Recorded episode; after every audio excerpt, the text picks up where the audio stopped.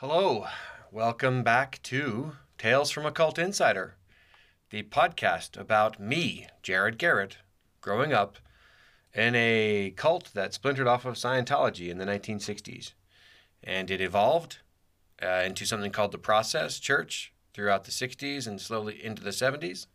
And then it schismed at about 1974 into two the Process Church of the Second Coming or Final Judgment, whatever, went off on its own with Robert de Grimston, and the one I ended up being raised in, uh, or growing up physically in at least, because I was raised after, you know what I'm saying, was called the Foundation Faith of God. Uh, first, the Foundation Faith of the New Millennium, then the Foundation Faith of God, then Best Friends Animal Society, which is no longer a cult per se. Mostly. And that's about all I'm going to say about that. Welcome to episode 40 How I Met Their Mother. Now, I'm feeling a little, uh, I don't know, not emotional necessarily, but I've got some tender feelings. This is my final episode of the podcast. Um, when I say final, I mean final, but you know, a little Marvel-like because there's, I've got a few epilogues planned down the road. I I would love to be able to record a couple of interesting epilogues um, at, uh, at writers' conferences and stuff.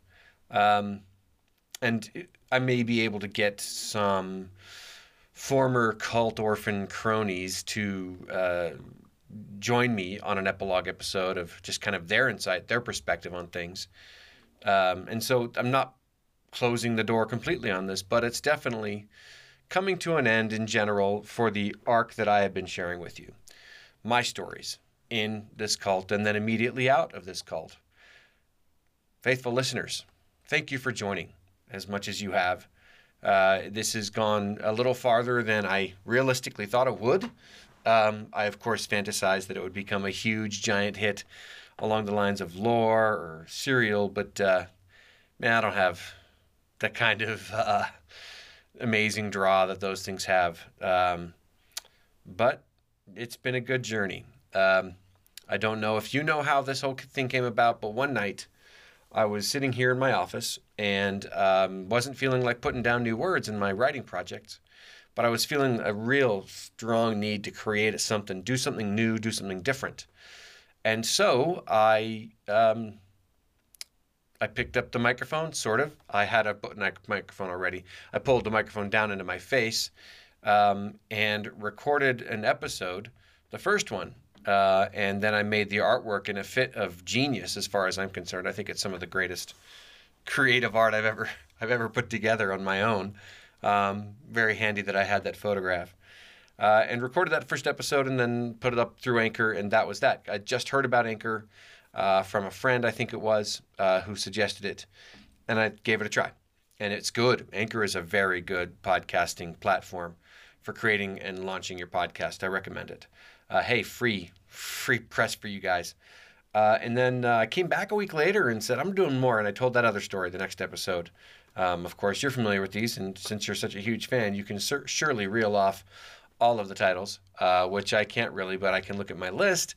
I can tell you that episode one is called, of course, Context and Boxing. And the second one, Rituals and Friends and Poetry. So uh, those I didn't actually come back the next week. I came back the next day and po- uh, posted the second episode and then left it kind of forgot about it for almost four months. And then uh, four months later, I came back and was like, you know, I wonder if that ever went anywhere. Did anybody ever listen to that? And I came back and there were 500 listens. 500 listens of those first two episodes. That that was kind of amazing. I was just shy of 500 episodes, if I remember right and that was like I was like, wow, there are people out there who listen to this and who found it interesting. That's fantastic. And so off I went, uh, recording every month, and then every two weeks, and then every week for a while, and then every two weeks, and then whenever I could get to it, until this final episode. Um, again, thank you all for joining this this journey. It's been a, a good one for me. I've gotten to know some people, and uh, we've gotten we've we've kind of gone places I wouldn't have thought we would go. Uh, I've got a lot of listeners in Brazil. Hello, tudo bom? Eu espero que vocês estão um, desfrutando deste, deste podcast. Eu gosto muito de vocês. Eu amo muito seu país. Uh, you're welcome for the Portuguese, those of you who don't uh, speak it. Uh, rewind it, translate it to, for Google, and you're good because that's all I'm going to do. I was just telling them I love them. Eu amo aquele país. Aquele país. Um, I love that country and I love the people there. Oh, ya comida é muito bom demais. Anyway, uh, back on to the subject. Today's episode is called How I Met Their Mother. This is Post Cult Story 3, by the way. Post Cult Story 3. Uh, and so, just as always, before we get right into the story, I want to encourage you to review, to share, to word of mouth this sucker right over the place. I mean, word of mouth has always been the right way to go and the best way to go. Uh, I've done research into this, and it's clear that people learn, listen to new podcasts because they hear about them from somebody, a trusted friend, uh, somebody on Facebook sharing it, or Twitter, or Snap, or even TikTok sharing it. Uh, I don't know if anybody shares things on Instagram, but yeah, maybe it does for podcasts. Uh, those are always by far, and it's organic stuff, natural stuff, uh, nothing paid for or anything like that. And so, um, and self promotion hardly ever works on any case for anything. I can barely sell books online. Um, so I appreciate all you do. Uh, just just so you know, um, I mean, if you want to know some real numbers, if, if, if 10 of you were to share uh, this podcast with 10 people that you know, uh, it becomes a chain letter, an MLM almost, but it actually does grow very quickly.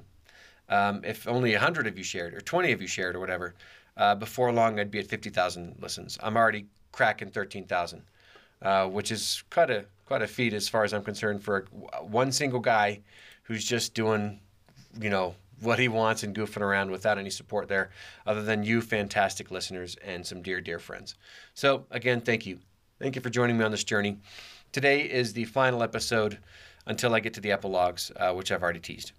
Why? Because you know the the story kind of comes comes around in full corner. You know, I, I grew up without a family. Um, really, there's no other way to say it. I, I just grew up without a family. I knew who my parents were. Yeah, yeah, yeah, yada, yada, yada. You know all that. Uh, my fondest dream, I had two of them. My fondest dream of the two was that I would I would have a family. I would marry a girl who who I was in love with and who loved me dearly and who doted on me and who saw me for who I am and loved me anyway and loved me also because um, and uh, I would be in love with her forever, and my love would never die. Even though you know, even back then, I knew there could be challenges, but I knew that I wanted to marry my true love. I still believed in true love back then, and I sure do believe in it now, even more. Boy, I tell you, after 22 years. And so, why not bring it full circle to me beginning the steps of having my own family, the thing I wanted my whole life? Um, I think that it's an appropriate place to bring the, the this story to an end. Um, okay, so let's get to it. So, uh, as you know, um, I've already talked about this. I, I, did join the Church of Jesus Christ of Latter day Saints. Um, I'm not going to share too many circumstances around that, but I thought I'd give you a little bit of context there. This is not going to be a like a testimonial of any kind, uh, designed to convert you to something. But if you're curious, I know some guys who've got a free book for you. I love it very much. Um, I got out of high school uh, and was firmly an atheist, uh, mainly because I didn't believe in the God that I'd been taught, uh, and moved out of my father's house immediately. we had moved halfway through the school year into a bigger house because my father was making better money, and I believe my stepmother was also making some money on the side too. So uh, we moved into a bigger house, and I moved out of that house uh, as soon as soon as I graduated, uh, within like a month, into an apartment with some friends and some missionaries. saw us moving in and I think they may have been sent our way, to tell you the truth, by some well meaning friends, if you get my meaning, you know. Uh, they offered to help us uh, move in, and we didn't really need the help. I didn't have really much of anything to move in. Um, and so we rejected them, mm, I think politely. Uh, and they probably knocked on our door once or twice, and then, uh, you know, you know, things unfolded. And uh, my my roommate Tim, who I'd grown up with, uh, wound up going to a dinner at a friend's house. A girl, of course, a beautiful, leggy, blonde girl, um, who'd invited him to her house, and missionaries would be there, and it'd be dinner. Uh, he, he had a discussion. I wound up showing up there uh, near the end of the discussion, brought uh, Tim home after an hour or so, and apparently they'd set up another appointment, and I showed up at our apartment just when they were sitting down at the next appointment, and that continued actually. I conveniently showed up at my apartment uh, right as at the same time that missionaries were showing up there because I have no recollection of ever caring about the time they were coming back. I was not interested. I was decidedly, aggressively uninterested by what they had to say and fairly bored by it. until they talked about things that we could do for those who have gone uh, before us. Uh, and they talked about eternal families, how families are supposed to last for eternities, not just this life, which I thought was fantastic. What a good idea. Live with my true love for forever, for actual ever. You know what I'm saying? Uh, so that was of interest, but it didn't last long. Um, but it was of interest. So I'll say that. Uh, and then I had some experiences. And after those experiences, I found myself um, kind of flailing about, not sure what to do, but suddenly I knew that God was real. And uh, Rach turned to the Book of Mormon, read a, a, verse there that told me that I should join their join this church. So I joined this church, having almost no belief, and then da da da da da. I went on a mission a year and four months later. Now, when you go on a mission in the LDS Church, you um, tend to go to what's called a missionary training center. Not tend to, you just do. Uh, in my day, in 1994, um, the missionary training center was the one in Provo. That, that, was it. Everybody from around the world would go to that missionary training center. Uh, so I went there first, and I loved it, man. I loved uh, the teachers. I loved the environment. I thought it was wonderful, and I thought, man, I just I would love to teach here because I was getting you know all fired up. You know what I'm saying? Uh, and, and so during that time I was at the Missionary Training Center, or MTC for short, I decided that I wanted to teach at the MTC and I would love to make it my full time job eventually if possible, which never happened. Um, but I asked my teachers on my second or third to last day, hey, how do I get a job here? And they said, well, after you're done with your mission, you come if you come to BYU, you have a chance at working here, but you have to be a student at BYU. And so I said, oh, I guess I'm going to BYU. And so I got up my mission in Brazil. Brazil. Foi bom demais. Eu servi em Brasília. I served in Brasilia, the capital. Uh, made some dear, dear friends. Um, friends I love very much. Uh, the Silvas. Um, just Armando and Irani and Alini and uh, Victor Hugo. I just love you guys. Uh, any of you other guys, if, if you're listening, I loved you guys very much and I still do. I ha- had a life changing two years, um, just humbling. It broke me in all the right ways, and I got to put myself back together in all the right ways, and it was beautiful. So I'm very grateful for it. Came home from my mission, and guess what? Um, applied for uh, to get into BYU right before I came home, or or no, right right after I did. I think it was just in time, uh, and was accepted uh, Im- immediately um, for winter semester. Yeah, so I must have applied. That's yeah, I must have applied uh, as soon as I got home uh, which is in the middle of uh, 96, and then uh, was accepted for winter semester of 97. And, you know, I didn't apply to any other schools because I just didn't care. I didn't really want to go to school. I wanted to teach at MTC. And so um, I, I prepared for BYU, to go to BYU by working many jobs. I started working at Stampin' Up! again. Stampin' Up! is the company I'd worked for before I went on my mission. Um, and I was hired by one of the co-owners, Vonna Crosby. Uh, she saw me working at my job, the Junction, down. It's called Big Al's Junction Drive-In down in uh, Kanab. Uh, I was a hard worker. I was cleaning things as, as we were waiting for her order, and I was talking to her at the same time. She's like, "You know what? You're a really you're a hard worker. Would you like to come work for me? My husband needs help in the uh, in the stamp burning room." And I'm like, "Sure, why not?" They were going to give me a little raise from what I was making, and I actually ended up getting a big raise every month or two while I worked there because I was very productive. I took over for Sean Crosby, uh, Vonna's husband, after a couple of months and uh, burnt all their stamps for, golly, you know, all of 90, like the last half at least of, excuse me, the, the first half at least of 94. I made all their stamps and definitely lot, almost all their stamps for the last part of 93. So um, that was great. I got to save a bunch of money. Uh, but also after my mission, I uh, went back to work there at a, a, nice increased rate. And where I was the one guy doing all the burning, by the time I came home from the mission, Stampin' Up! had grown so much. It was a team of six, I think, and doing the same job I was doing. But of course, on a grander scale with very big ovens and stuff like that. So I was a rubber vulcanizing engineer. Uh, rejoined that team. But I also, they allowed me to do a bunch of overtime. Um, and so I did, I worked there about 50 to 60 hours a week. When I wasn't burning, I was helping uh, pick. I was pick the stamps and package them and help ship them. Um, and I met a girl there named Bronwyn. She was great. We dated for a while. Um, and then we didn't. We were, when we went to college, we were done. That was fine. Uh, and then at the same time, I also got uh, a job at Latza Matza Pizza, helping a guy named Todd who ran the place, who owned the place. I learned to make pizza. I did a lot of delivery, and I made some good money. So I worked 60 to 70 hours a week um, right after my mission and saved a ton of money, uh, or certainly enough to pay for school, uh, and then got a, a half tuition scholarship my next semester, and so on and so on.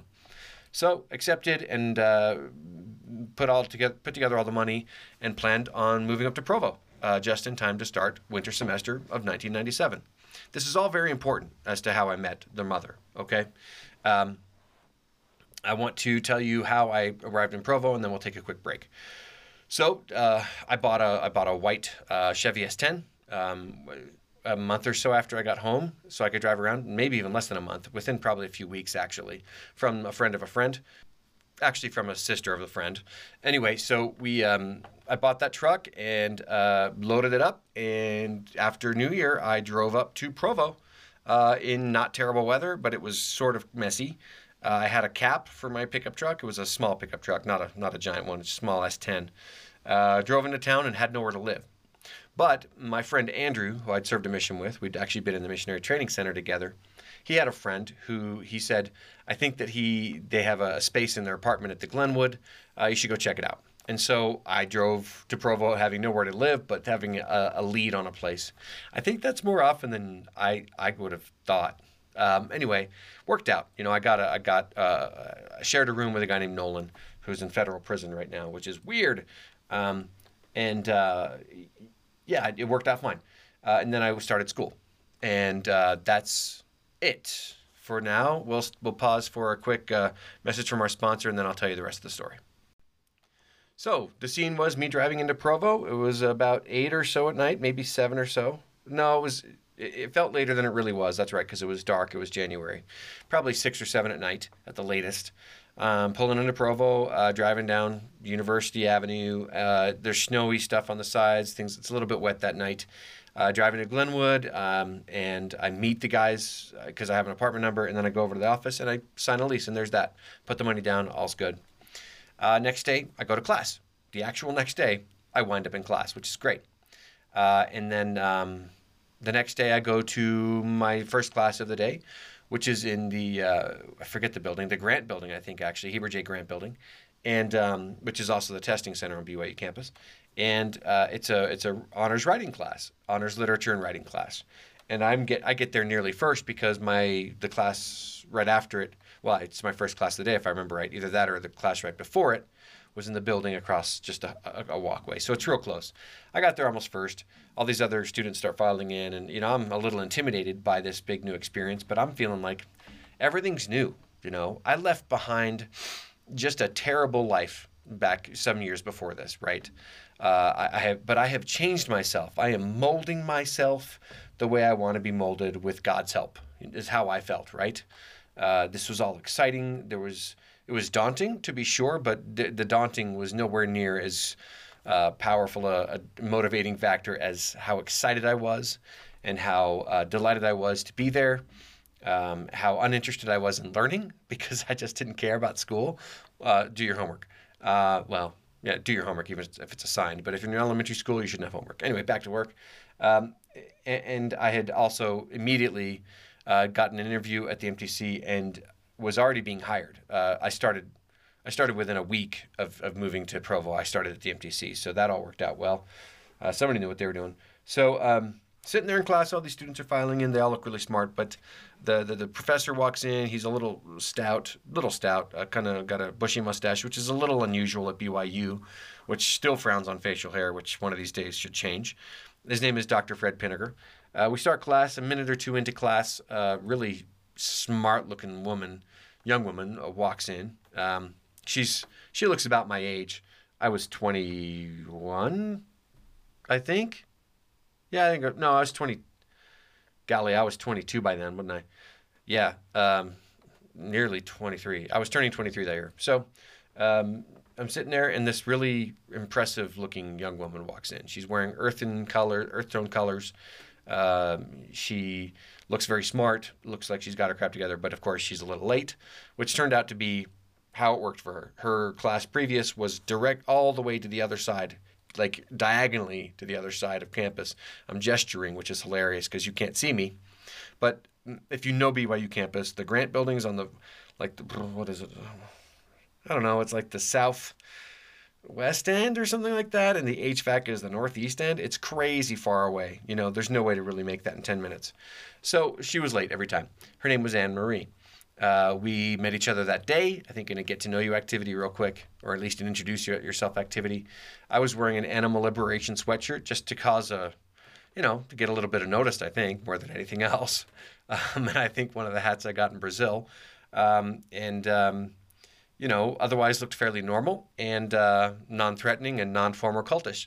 Um, but we got to know each other. Uh, we bonded over theater over the next uh, few conversations there in that class, and then wound up doing a. I asked her to be my partner uh, in, in a in a pairs project in which we had to do an essay and some research and stuff about something important. I forget the actual theme was, but we ended up doing it on high school theater, which had been what we had originally kind of connected over because she did a bunch of theater in high school in her four years there. I actually done all that theater for that one year of high school that I did, followed by that summer, followed by right after my mission, you know, so plenty of theater packed into a fairly short amount of time. And I loved it. I loved it dearly. And I already loved Shakespeare. And so we, we had a lot to talk about. Uh, shared movies and stuff and some music and stuff. I introduced her to Indigo Girls, so that's kind of adding value to the world. And um, overall just became good friends. You know, we we we, we talked easily. Uh, we laughed a lot, um, and she shared about her family in Alaska. I talked about my p- weird past, uh, and you know, so I had these classes. I had this class with her. I had my work, and so we ended up a fair, spending you know a fair amount of fair, free time together.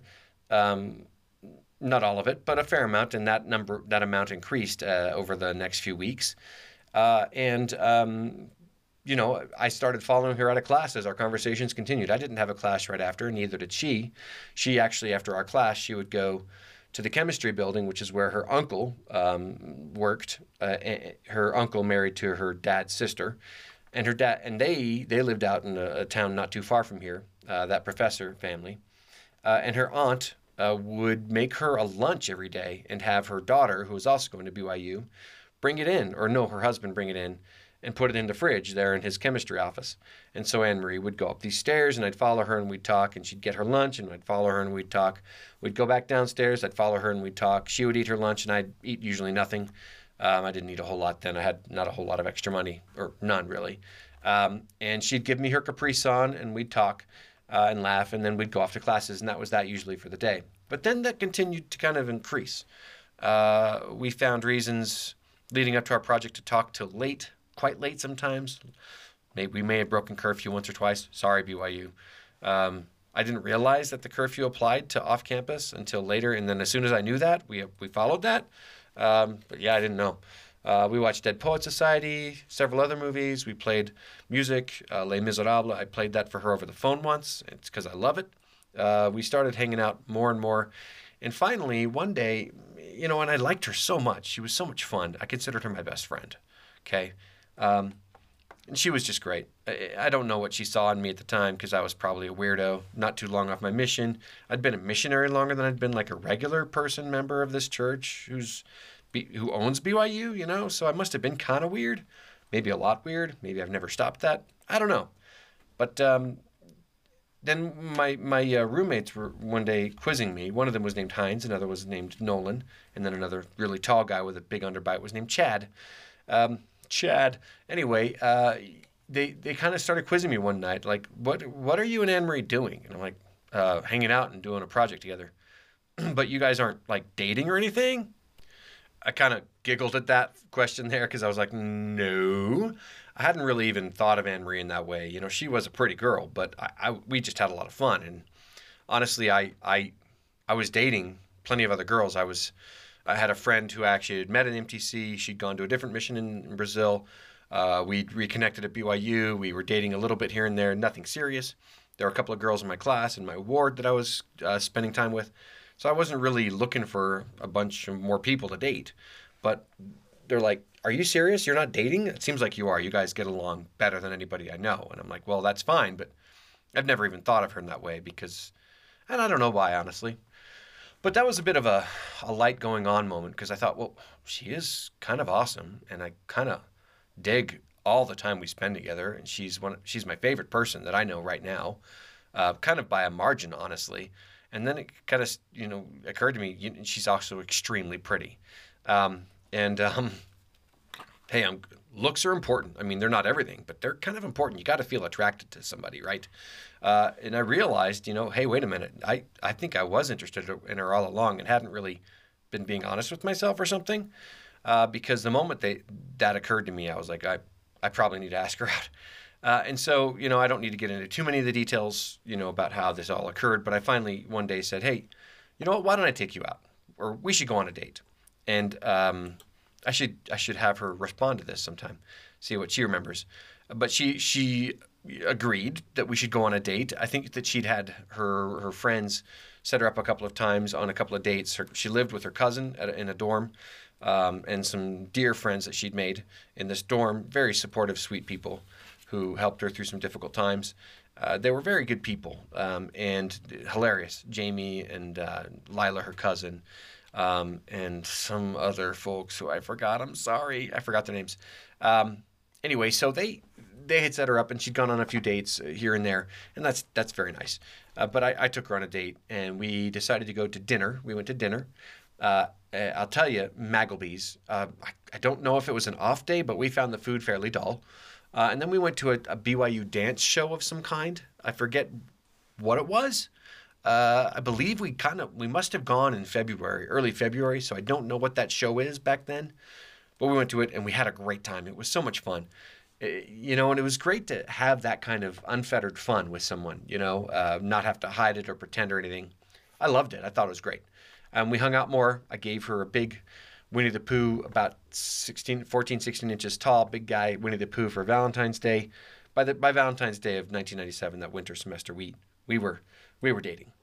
So I mean, you know, a gift at Valentine's Day was appropriate. Appropriate. I think I gave it to her actually in a in a drive-through of a Del Taco or a, Taco Bell. I don't I don't think I'm remembering that wrong. Gosh, I hope I'm not. Uh, in, in any case, we we spent a lot of time together. We had some nice dates uh, up at Canyon Glen Park, which is just up Provo River, um, or, or, excuse me, up Provo Canyon, right across on the Provo River. Um, we did some cooking together. Uh, I made her a white an egg, an egg whites omelet many months later. And then, um, you know, as the semester was winding down, we got very busy and uh, ended up having to kind of spend a little more time apart, but still spending as much time as we could together because we were absolutely seriously dating. A lot of snuggles um, and leaning on each other when watching movies and holding hands. Um, no kisses yet. Uh, and then the last day of her being here in this town where BYU is, uh, before going to Alaska for the summer, this last day rolled around and um, she was going back to Alaska the next day. And I unfortunately kept her out kind of late, just hanging out. I, we had done some driving lessons in the law school parking lot. Uh, earlier in the semester, we did another one that night a little bit, and then we just hung out talking. And I really wanted to kiss her, but I've always been a coward about those moments. I've never done them right or elegantly, uh, but I finally leaned in and got, gave her a kiss, and that was a nice thing uh, for our last evening together. Yes, it's all very chaste, people. Don't be fubecas, which is a Portuguese word. And uh, that was that. Uh, another kiss uh, to say good- goodbye that night. I got back to her apartment uh, fairly early-ish the next day. She was feverishly packing, and she was way behind. Uh, she finally got finished packing with this giant, giant bag. I mean, the size of a size of a human being, bigger even maybe, you know, five feet tall, maybe bigger, and heavy with all this stuff. But that's all she had. Uh, she finally finished packing that. We threw it in my in my truck, and I think we left her, uh, Heritage Halls there, BYU down downtown Provo, near downtown Provo. I think we left there um, an hour and a quarter before her flight was supposed to take off, and we so we were running way late. Luckily, this was back in 1997, and it was a lot quicker of a process to get through security and all that stuff. And so, um, I man, I drove so fast. Um, we, I, I, broke all the speed limits getting up to the airport. Um, and luckily, I'd been uh, driving up there a little bit here and there, and I knew my way around. I could get there very quickly. Uh, I think we had angels opening the way for us because I don't remember any traffic. Man, we flew. We got her there just in time, and we said goodbye. I think with a smooch again, and she got on her plane, and that was that she was gone for the whole summer. And um, I missed her like crazy. Man, I mean, having her, she'd been great, you know, um, just, just wonderful. Uh, having somebody to spend that much time with and somebody I just connected with in every way was wonderful. And then having her gone, uh, was worse, right? Uh, than if it, she'd never been there. Anyway, so uh, she left at the uh, end of April, um, and my birthday was coming about a week after she left, which was sad, you know, because I was she was gonna miss we were gonna miss having my birthday together. But then my birthday rolled around, and uh, there was a present waiting for me somewhere, like in my living room or something, um, or a note something, and, and it, and it was actually from her somehow. Uh, and then the next day there was another present or a clue to another present somewhere. And then that happened for several more days. Uh, as I was turning 24, several more presents showed up, I think via notes or scavenger hunts or something. And it turned out Anne Marie had enlisted the help of a roommate of mine uh, somehow. And I don't know how that worked. Is that right? Maybe I'm thinking of that the wrong way.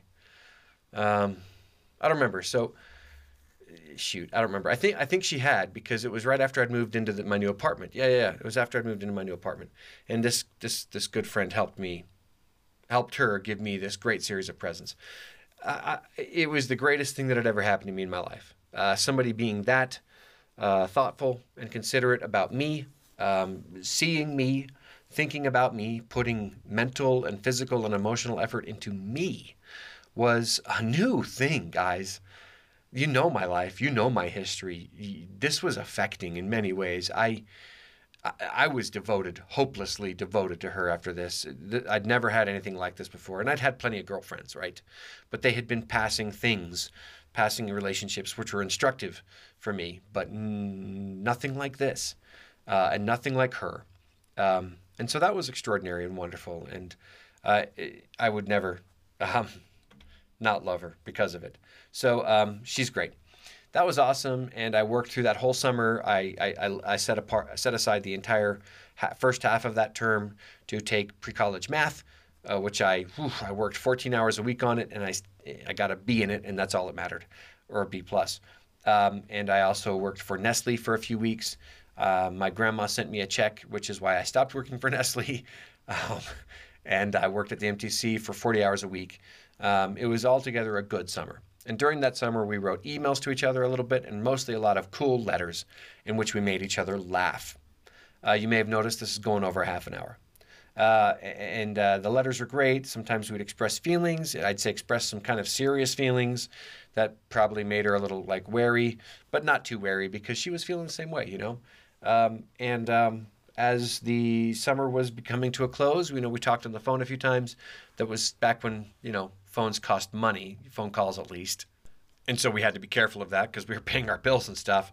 Um, but yeah, I think I even called her on a couple of B- on BYU phones sometimes or something like that. Anyway, uh, and so we stayed in close touch. And I, I, you know, I had some very special experiences as I considered and prayed about what was in, in the future for us, um, and um, was, you know, of course, nervous about her coming home. Uh, would it still be the same? Would we feel the same way? Would we have changed for the you know after these three and a half four months apart um, i was nervous and i bet she was too. I'm pretty sure she was nervous as well. Um, she in the summer by the way up in alaska she went and worked for uh, a, a, tour group a tour company up there holland america and um, made good money.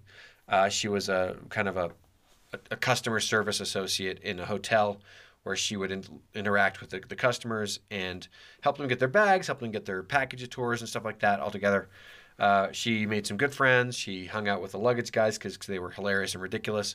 Uh, one of them, I think, had a crush on her. And then she told me that she had cut her hair and uh, dyed it. Now, when we'd met, her hair was in a, a sort of long bob uh, to just, just around her shoulders. By the time she'd left, it was several inches below her shoulders, but in the same style.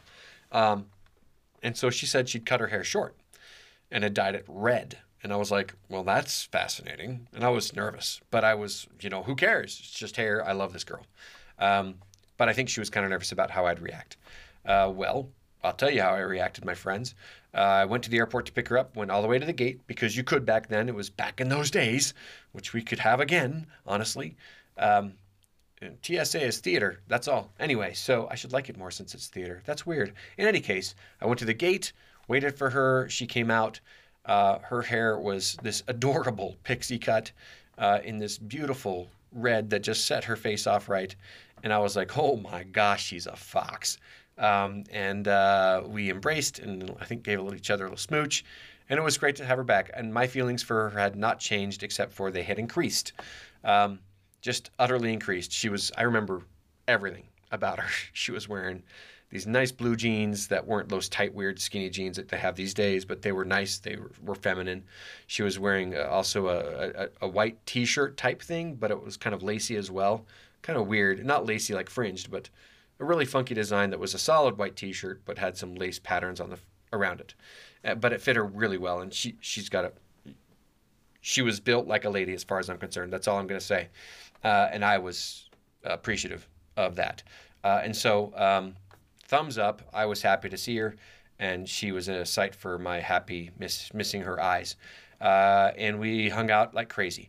The apartment I'd moved into turned out to be 150 yards from the apartment she moved into because she left Heritage for this Heritage Halls, the dormitory, for this next school year. Um, that was amazing and a miracle, and uh, we were very happy about that convenience. Uh, and um, so we hung out all the time. And I'm not going to tell you all the nitty gritty details, but um, let's see. School started up again in late August, I think it was. Um, maybe very early September. Probably very early September. Uh, we hung out and did some making out and do all the good things and had great conversations. Talked to her roommates. Uh, I met her best friend who lived two two floors up in the same building as her, um, and uh, j- just all together had a great time. I told her I loved her one night in a stupid, awkward way. She told me the same back.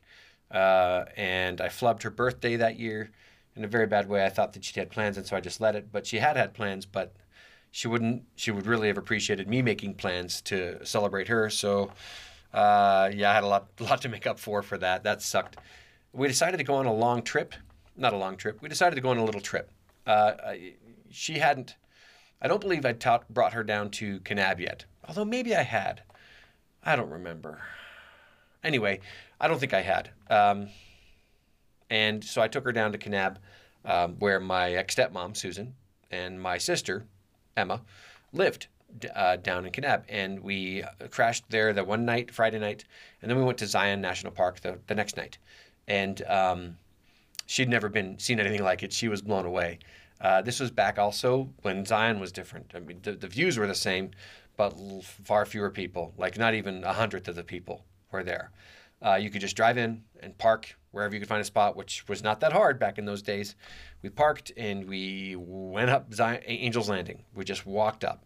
It wasn't it's not that hard of a hike. At least it wasn't back then. For me today, now it probably would be. We hiked all the way to the top, but on the way, about halfway up, I had this this voice hit my head that said, "Hey, ask her to marry you." Like you voice can just go you know shimmy up a tree and throw yourself off a cliff. Not a chance.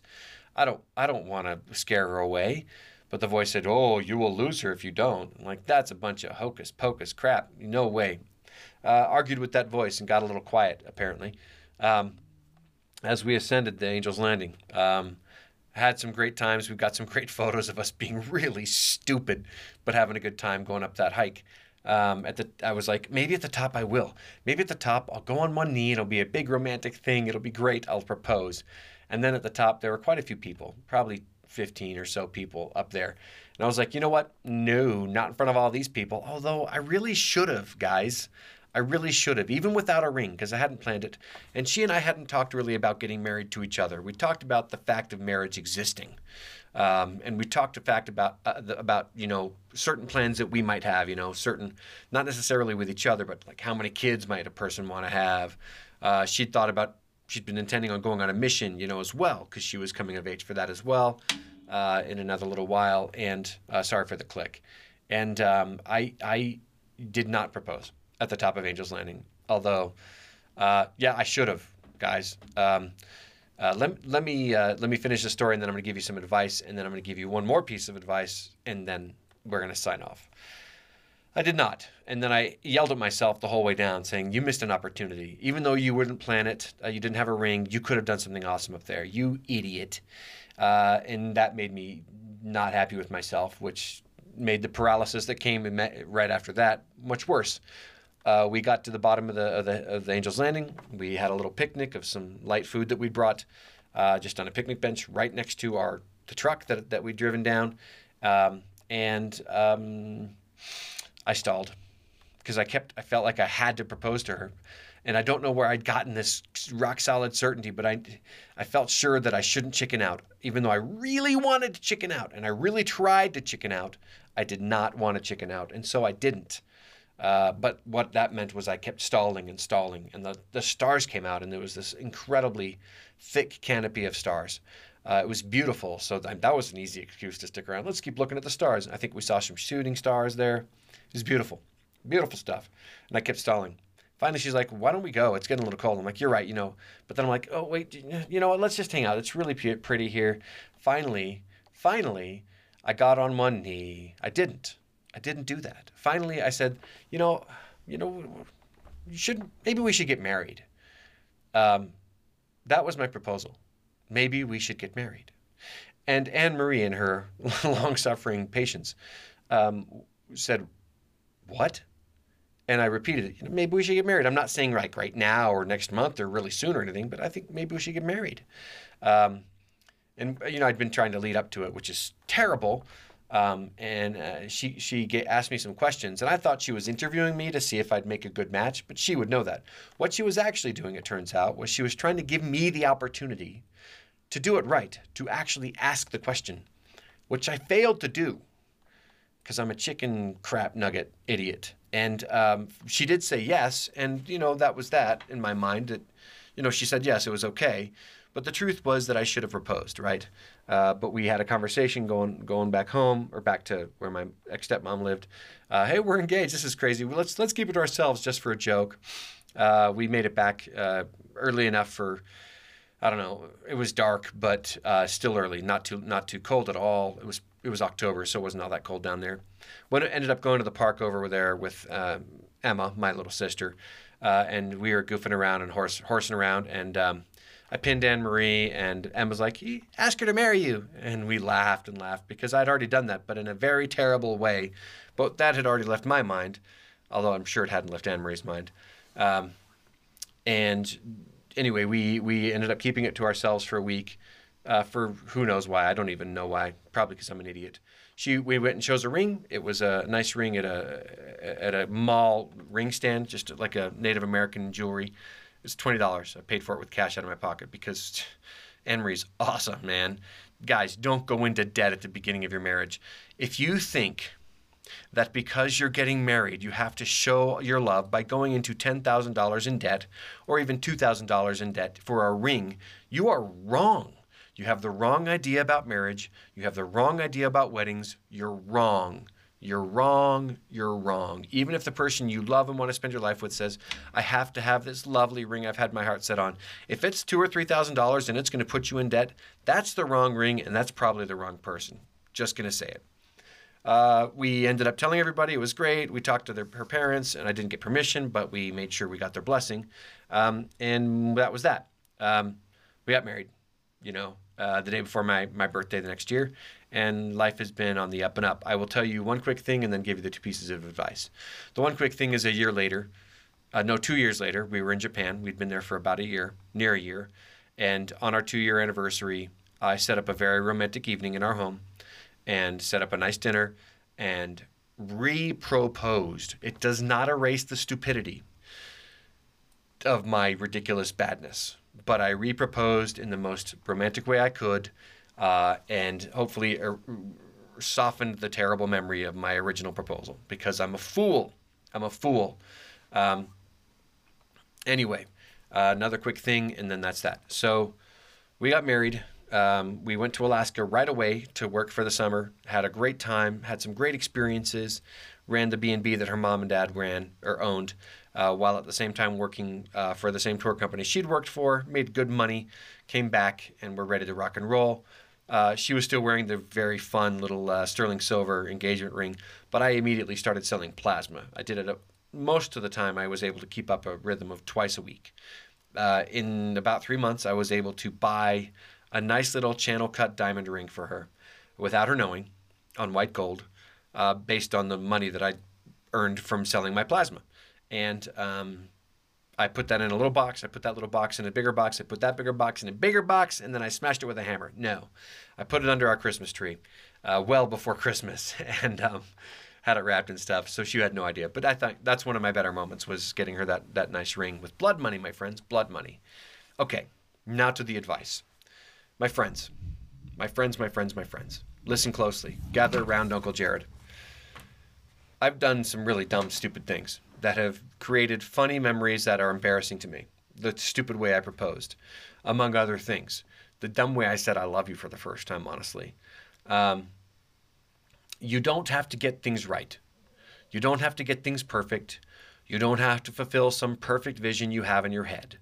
But you do have to commit fully to what you're doing so that you don't come off as a fool that you will regret. Because what you do here, when you say, I love you for the first time, if that's the person you're going to end up being with for the rest of eternity, that, that you're going to remember that forever. So get it a lot more right than I did. Don't write it on her back in Portuguese. I'm not, I'm saying too much. But say, I love you. Mean it. Even if it's fumbly, look her in the eyes, look him in the eyes, say, I love you okay? And when it's time to propose, you do not need some giant to do. You don't need a flash mob. You don't need to edit yourself into some animated movie. But you do need to commit to it and you need to deliver it in a way that you can look back and think, I was at my best self there. I did my best to do that right there. Uh, you know, respecting them, respecting the moment, respecting the memory that we're creating. So go all in on that and get it right in as much as you can. It right does not mean an expensive, an insane, a ridiculous proposal.